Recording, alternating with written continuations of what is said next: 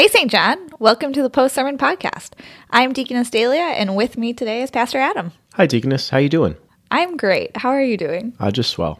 Today we will be discussing the sermon from this past Sunday, where we observed the festival of St. Philip and St. James. This is different. Yeah, Is it still Easter? still Easter. Still Easter, but we changed the paraments, the banners. We were red on Sunday, not white. Yeah, yeah. I like uh, when we can uh, break out the red for uh, different Sundays. So this Sunday, you decided to take a break from the season of Easter and bring into your sermon St. Philip and St. James. Now, can you tell me why you decided to change the focus? Because you also, I mean, the reading was Isaiah 30, which is what our bulletin said the sermon was based on. But at least when I heard the sermon, I didn't really catch much from the text. Do you want to talk about that? So I think there's a couple questions in there.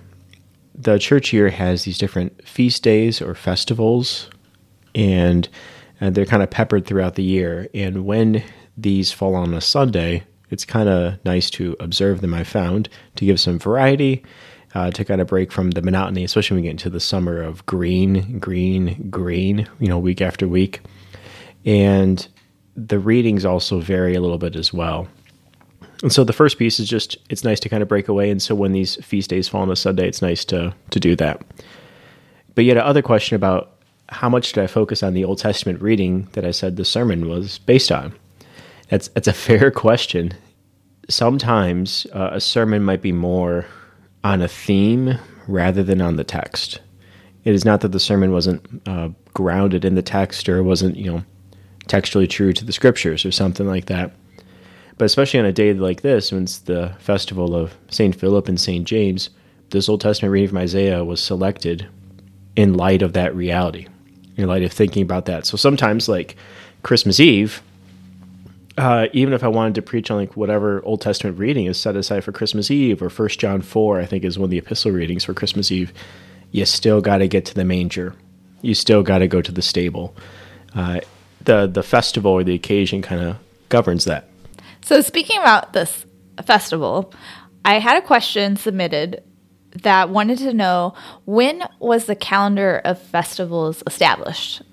Uh, I don't fully know. I did a little poking around when you gave me this question, and I'm guessing the Googles and the Wikipedias of the world would help. But from what I could see, it's just something that's always been growing as the church, and it kind of depends on different traditions, and there's some ebb and flow with what days to observe and what not. But pretty early on, uh, the church would have these days where they remember their their fellow congregation members, their loved ones who had who had died in the past year. We think about like All Saints Day, and over time, it just seemed fitting to remember, you know, these people in the church. Well, I do think, isn't there a festival for Luther as well? Okay, yeah, and so this is where some of the terms comes in. Uh, I think we'll say that there's a commemoration. Commemorations. commemoration. Okay. Yeah, and so So we're still adding to it, I guess is what I'm wondering. Yeah, yeah, yeah. And so uh, we wouldn't ever like observe like Luther's commemoration on a Sunday. Uh, there are these kind of feasts and festivals like Like the Reformation. right? The Reformation we do, um, but like one of the things that comes out of the Lutheran Reformation is Luther kind of pulls away a lot of that from the calendar because you know you just kind of kept adding this and this and this saint and all this, and it gets so clogged up that you just have no kind of normalcy, I guess, and you can get so focused on oh this day is about this person, this day is about this person, rather than the entirety of the church's existence is on Christ. It's supposed to be focused on Him. You know, the church year basically just walks in a circle around the cross and the tomb. And so even when we have these days where we think about different saints, and especially in this case, two of Jesus's apostles, they need to point us to Christ. That's the purpose of the festival, not to remember these two, but how do these two show us Jesus and help us see him more clearly? So the other question that I received from a member has to actually do with Isaiah 30. So I think before we get into the discussion about what your sermon talks about, um, let's just go to that that reading real quick. Um, Isaiah 30, 18 through 21. The question is, who is speaking to whom in the text? Is this text a promise for all, and in what way? That's a great question. And what I appreciate about that question is it's trying to remember what what's the context. that just because you open up your Bible and just start reading words, I mean, yes, God is still speaking through his scriptures, the Holy Spirit is working through them, but there is an immediate context for when they were first written. And so in this case, you know, it's Isaiah, you know, God's prophet speaking to the uh, to the people of of Jerusalem. If I remember right, uh, the Assyrians were uh, coming upon the city. You have Sennacherib, you know, their leader, and uh, this is a, a really fretful time. And so Isaiah is, as God's prophet, is speaking to the people of Jerusalem. That's why I get like the the bread of affliction, the water of adversity. Uh, part of those phrases they refer to the rations during a siege. I mean, this is the you know the, the city's being locked up, and here comes the enemy army, and will we survive? And so that's the initial audience that's there. Now, uh, why bring this up? Why does this reading come in, and why does it matter for us today? I think the language of "this is the way, walk in it," and just as Isaiah is encouraging God's people in that day to focus on God's way, to trust that the Lord's way will will lead to ultimate safety and life and forgiveness and restoration. Kind of reminds me of Psalm 1. Yeah, yeah, yeah, Psalm 1, yeah, the about walking in the way of the righteous and all that in the way of the wicked. Yeah, absolutely. And then think about this um, this festival of Philip and James. The gospel and they select is from John 14, where Jesus says, I'm the way, the truth, and the life. And so you see very nicely how the Old Testament reading feeds into the gospel, which is very intentional. Most every week, the Old Testament reading has a really nice connection to the gospel reading um, in our lectionary. Let's go back to the sermon. What would you say is the central teaching of it? I would say the, the central teaching is that Jesus remembers our names, that Jesus remembers us. Kind of going back to the beginning when you brought up that question in your sermon. So, why Philip and James? And that was your second reason that Jesus remembers them. Mm-hmm. And so then you're saying Jesus also remembers all of us as well. Right, right. Yeah, because even though Philip and James they get this uh, title of apostle and this status within the church, we don't know a whole lot about them. We don't know a whole lot about them, which is a stunning thing that we don't have much information about these apostles whom Jesus had chosen. How much that relates to how our Lord remembers us. And that's why I think your example in the sermon was just so good about the member that you would visit who would talk about his funeral and would not want him to be discussed or to be, you know, talked about in the sermon. He wanted it focused on Jesus, all of it. And how maybe the example of Philip and James that can be for us as well. That it's it's all about Christ, that we're we're pointing to him ultimately. Yeah, absolutely. Uh, when it comes to a Christian funeral, it is not it is not about the deceased. It's still all about Jesus. And while we are mourning, you know, the, the deceased, the, you know, the, the member, the brother or sister in Christ that has died, we are focused on Christ.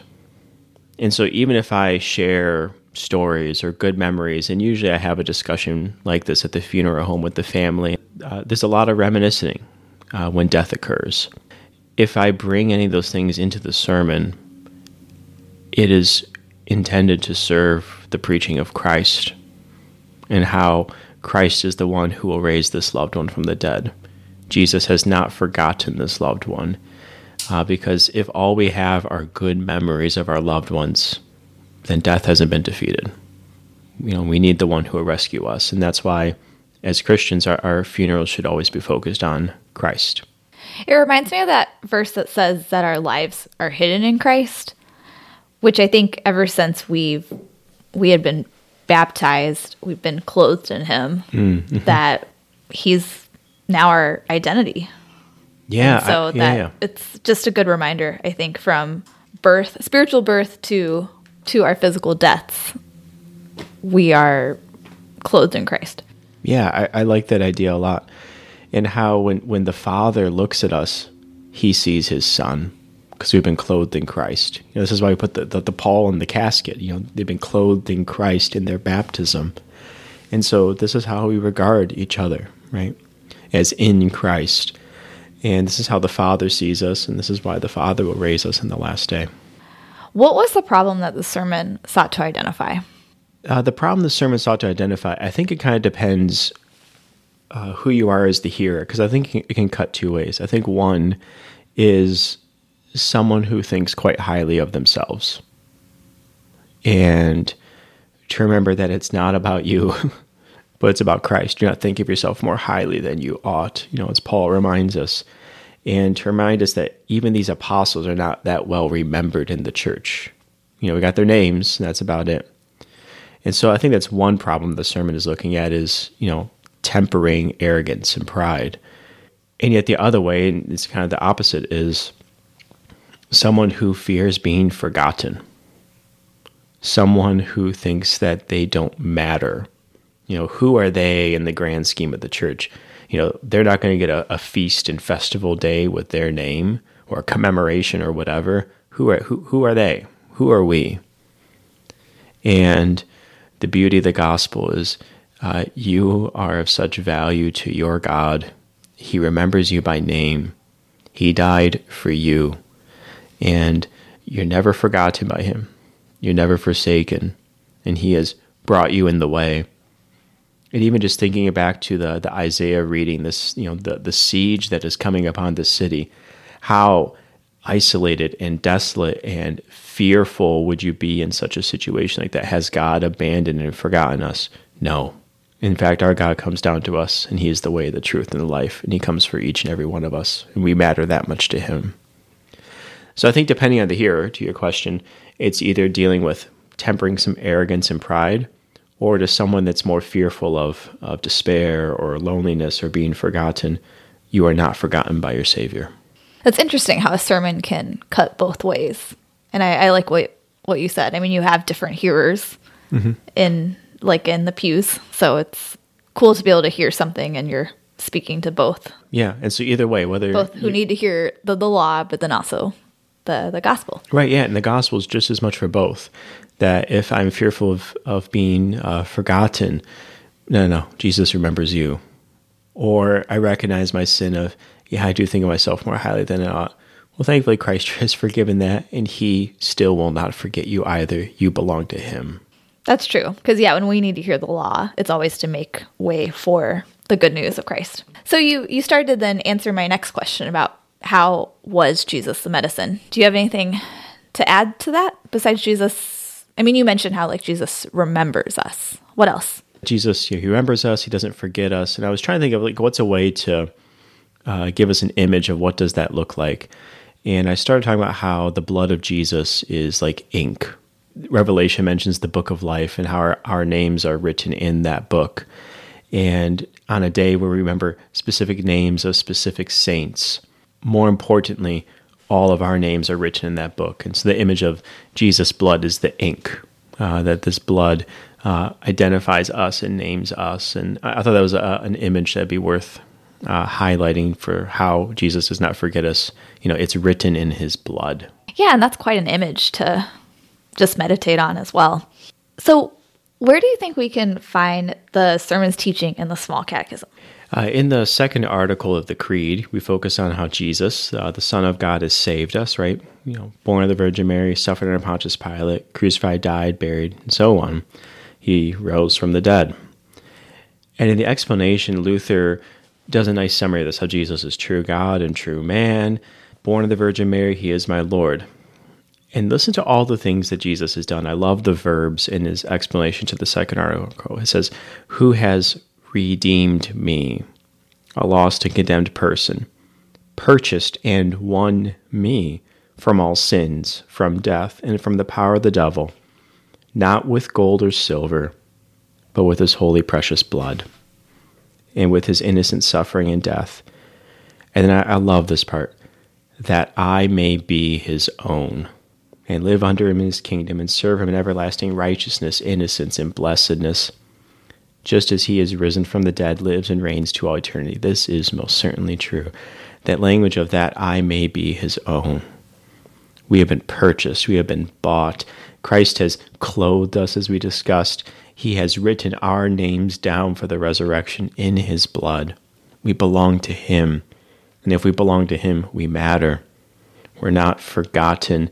Even if the rest of the world forgets us. Yeah. Right? Yeah, and, and, and that was one of the pieces of the sermon too that by the church having this day of remembering people like Philip and James, it is a reminder of how Jesus never forgets us. That's why I love when we have days like All Saints Day, where we read aloud the names of our brothers and sisters here who have who have died in the past year. And it's a reminder that they're not forgotten. That's that is how it is in the kingdom. That's how it is in Christ's reign. That uh, you've been named a Christian. It's never forgotten. Jesus doesn't take it away from you. Yeah, I really I like that. It reminds us. I mean, so often the world looks at someone's deeds, and that's like how they're remembered, for better or for worse, and then that can fade in the background. Usually does, um, but then because our God does not fade and He's eternal, like these saints are remembered not because of their deeds, but because of what God has done for them, because of who God is. God remembers us not because of what we've done, uh, but because of what God says about us and what He has done for us. And everything that is His is ours now. So yeah, uh, we are we are heirs or we are co-heirs. Mm-hmm. You know, we are we are, um, and Jesus is our brother. Uh, we have been made uh, to look like Him. Right, we've been clothed in Him. We have become co-heirs with Him of all the Father's glory and love and kindness and so on.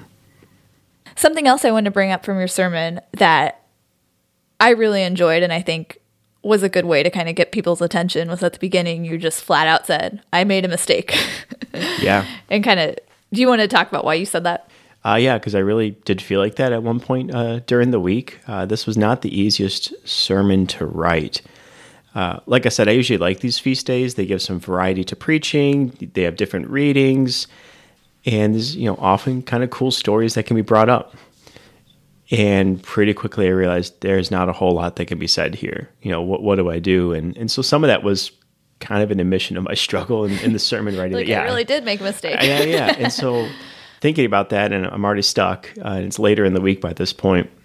I was like, well, maybe I could leverage that into the sermon. You know, I was going to the sermon thinking I could talk about some cool stories, or here's a nice Bible verse, or you know, whatever. But that would be all about those two apostles or is it too late to change it from the festival back to normal Easter Sunday? Yeah, yeah, yeah. I think the bulletins were pretty much uh, set. Oh, it's set. Yeah, yeah, yeah. You couldn't do that. No, no, no. I, I, like him too much to do that to her. So, uh, no. And so I was like, why don't I leverage that then? This idea of I, I wanted to look at something kind of cool or special or kind of grandiose about these apostles, and I didn't find it. Well, maybe that's actually part of the point that uh, we still remember them. Why? Jesus remembers them. And that's why even when I shared the story about the member from our congregation who you know requested to have Jesus at his you know proclaimed at his funeral that Jesus would be the focus, I chose not to list that member's name. Uh, that was a bit intentional, and, and, part of it was to make sure our, our focus is on Christ. As that member uh, instructed me rightly to do at his funeral was to proclaim Christ and focus on Him. Thanks, Pastor. This wraps up the episode for today. Thank you guys for listening to the discussion. In case you missed today's sermon or want to listen to it again, the link to the sermon's in the show notes, and you can also find the sermon on our church website, stjohndublin.org. If you, the listener, would like to submit a question about a sermon, please email us at podcast at stjohndublin.org, or if you'd prefer to text a question, please text the phone number found in the show notes. Thank you, Pastor, for joining me and for feeding us the word this week. Absolutely. Uh, do you remember what Sunday's coming up? No. It's Good Shepherd Sunday. Good Shepherd Sunday. That's right. Good Shepherd Excellent. Sunday. Yeah. And Vicar's preaching. Yeah, Vicar's preaching. And uh, when did Good Shepherd Sunday start? I don't know, but it's a pretty early on celebration that during Easter, the church has felt it worthwhile to focus on this image of Christ as our shepherd. So we'll see what a uh, Vicar does with it. And if I remember right, the Acts reading that's coming up is one of my favorite readings, especially thinking about um, being a pastor and uh, the task of being an under shepherd to the shepherd. So I don't know what he's preaching on, but I like that reading from Acts. So we'll see. All right. Take care, you guys. Bye. See y'all.